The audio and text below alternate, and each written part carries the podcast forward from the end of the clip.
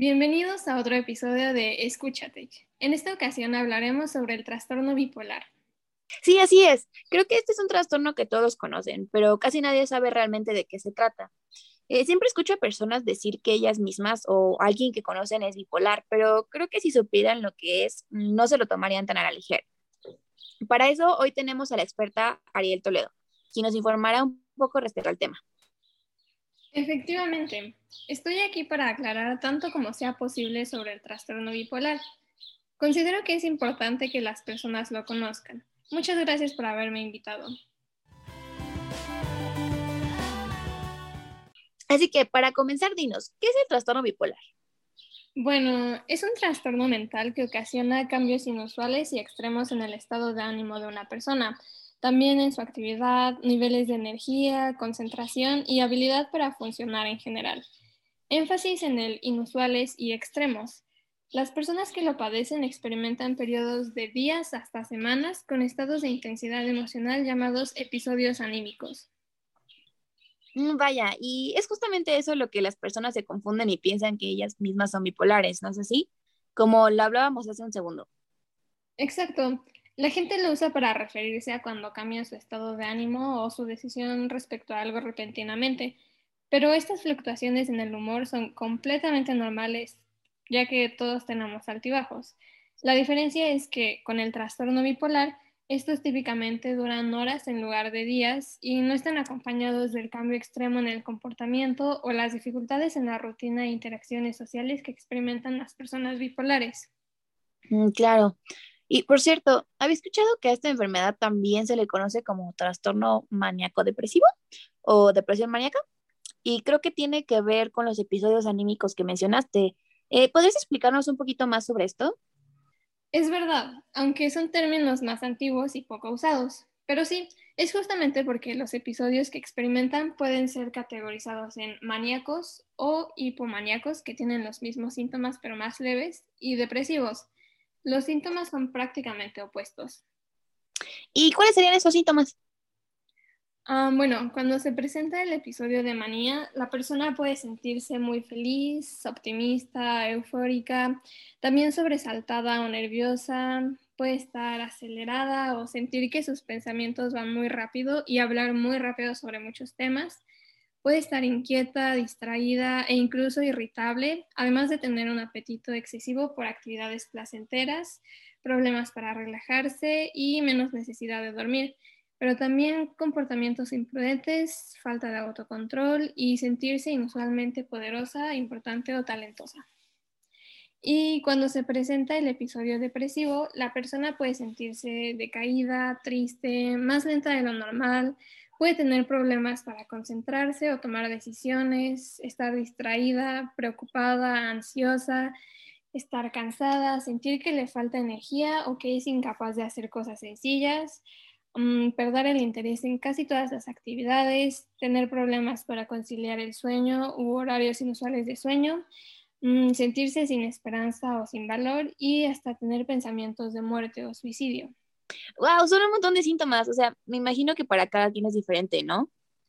Exactamente. La cantidad, intensidad y duración de los síntomas varía dependiendo de la persona. Algunas pueden tener síntomas más leves que otras. También hay personas con episodios mixtos, o sea, con síntomas de ambos tipos de episodio, ah, pero en general para todos están presentes la mayor parte del día, durante varios días e incluso semanas, aunque la frecuencia de los episodios también varía. Cuando una persona tiene cuatro o más en un año, se le llama ciclismo rápido. Justamente, cabe mencionar que las personas con este trastorno pueden tener un estado de ánimo normal, llamado eutímico. Vale, y, y dependiendo de estos, ¿no hay alguna clasificación? De hecho, sí existen varios tipos. La clasificación según el DSM-5 es muy específica con los síntomas, pero a grosso modo estos son el trastorno bipolar 1 con episodios depresivos y maníacos, el 2 con episodios depresivos e hipomaníacos y el ciclotímico, cuando se tienen muchos periodos con síntomas hipomaníacos y depresivos persistentes que no son tan intensos ni duran lo suficiente como para calificarlos como episodios hipomaníacos o depresivos. Wow, suena bastante interesante. Y oye, ¿esto es lo mismo para niños y para adolescentes? O sea, ¿también pueden padecerlo? Sí, aunque la enfermedad comienza generalmente durante los años de la adolescencia o al principio de la edad adulta, como entre los 15 y 25 años, también puede presentarse antes, solo que los síntomas son mucho más difíciles de identificar. Mm, ya veo. Y ahora, em, bueno, creo que a muchos nos interesa saber si se puede prevenir. Eh, pienso que para esto debe haber una causa en específico y como con muchos otros trastornos mentales, supongo que no hay realmente una bien definida. Estás en lo correcto. Se desconoce una causa exacta, pero hay investigaciones que relacionan su desarrollo con ciertos factores, como lo son la genética.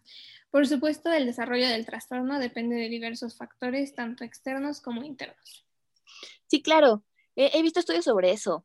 Una decía, uno decía que entre el 80 y 90% de quienes padecen esta enfermedad tienen un pariente con el mismo trastorno bipolar o depresión, ¿no es así? Sí, a menudo es de familia y se llega a considerar hereditaria, aunque la mayoría de las personas con antecedentes familiares no la presentan, e incluso algunos estudios muestran que es posible que en gemelos idénticos uno la tenga y el otro no.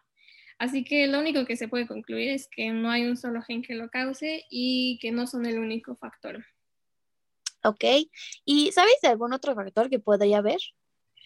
Pues según otras investigaciones, la estructura y función del cerebro en personas con este trastorno pueden ser diferentes a las de aquellas personas que no lo tienen, pero aún no se sabe a ciencia cierta.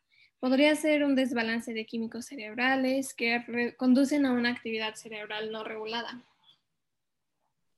Oh, qué interesante. Eh, me parece que ya hay algo sólido por ahí para encontrar la causa. Faltan más estudios, pero creo que van por buen camino, ¿no? Entonces, regresando al tema, eh, ¿no hay manera de prevenirlo?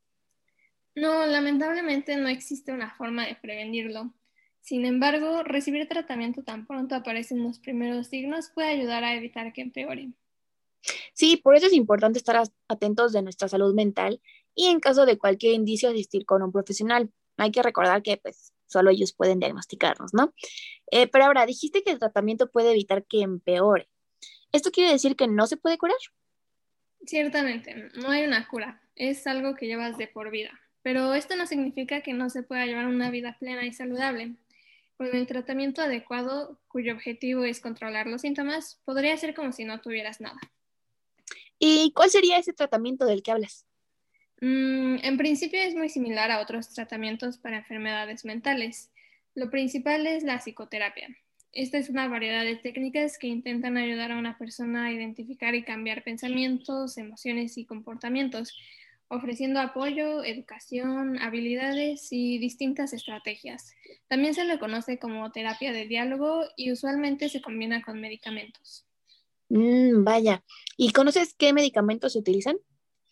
Sí, bueno, ah, los más comunes para este trastorno son los estabilizadores del estado de ánimo, como el litio, eh, para ayudar a evitar episodios anímicos o reducir su gravedad.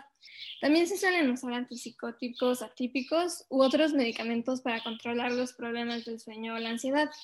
Y como con lo demás, se deben intentar diferentes cosas hasta que algo funcione para el paciente. Igualmente, el tratamiento se puede agregar otros como la terapia electroconvulsiva, el ejercicio regular, mantener life charts, entre otros. Encontrar lo que funcione para ti suena como un proceso complicado, ¿no? ¿Hay una manera de ayudar a que los episodios no sean tan graves? O sea, digamos, mientras se encuentra el tratamiento ideal. Uh, sí, si te han diagnosticado trastorno bipolar, hay estrategias para esto.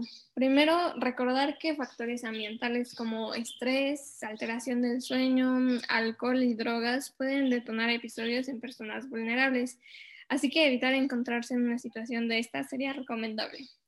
También prestar atención a las señales de advertencia, tratar de identificar un patrón o pedir a familiares y amigos que estén atentos a las señales de advertencia y bueno, pues si sientes que estás a punto de entrar en un episodio, llamar al médico. Además, es muy importante tomar los medicamentos exactamente como fue indicado, no dejar de tomarlos ni reducir la dosis por cuenta propia. Claro, o sea, considero que vale la pena llevar a cabo estas acciones y buscar tratamiento, porque de no llegarse a atender o dejar que los episodios empeoren, eh, me imagino que habría ciertas repercusiones. Sí, tienes razón. De no ser tratado, las consecuencias pueden afectar todos los aspectos de la vida. Entre estas estarían, por ejemplo, dificultades o un desempeño deficiente en el trabajo o la escuela. Mm, también puede ser un impedimento para formar relaciones con otras personas o dañar relaciones ya existentes, mm, problemas relacionados con el consumo de alcohol y drogas, problemas legales o financieros y puede llegar incluso hasta a intentos de suicidio. Wow, puede llegar a ser muy problemático. Sí, aunque no lo creas, según la OMS, este trastorno afecta a alrededor de 45 millones de personas en todo el mundo. Como muchos otros, el trastorno bipolar pasa desapercibido por la sociedad. Por suerte, cada vez se comienza a hablar más de estos temas. Sí, concuerdo contigo totalmente. Muchas gracias por toda esta información. Ahora, si no te molesta, antes de concluir, podremos ofrecer un breve resumen a nuestros oyentes. Por supuesto, vamos. El trastorno bipolar ocasiona cambios inusuales y extremos en el estado de ánimo de una persona, su actividad, niveles de energía, concentración y habilidad para funcionar. Estos episodios, contrario a los altibajos emocionales del día a día de la mayoría de las personas, pueden durar incluso hasta semanas.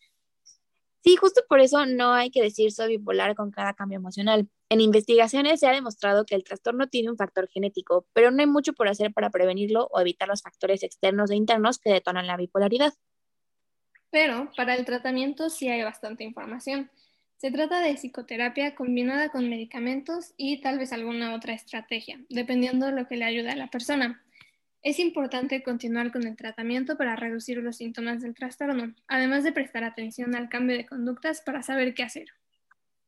Hay que recordar que de no atenderlo a tiempo puede causar consecuencias graves. Este es un trastorno que afecta alrededor de 45 millones de personas en el mundo, por lo que es esencial mantenernos informados. Gracias por acompañarnos. Esperamos que la información les haya servido. Nos vemos en el siguiente episodio de Escúchatec.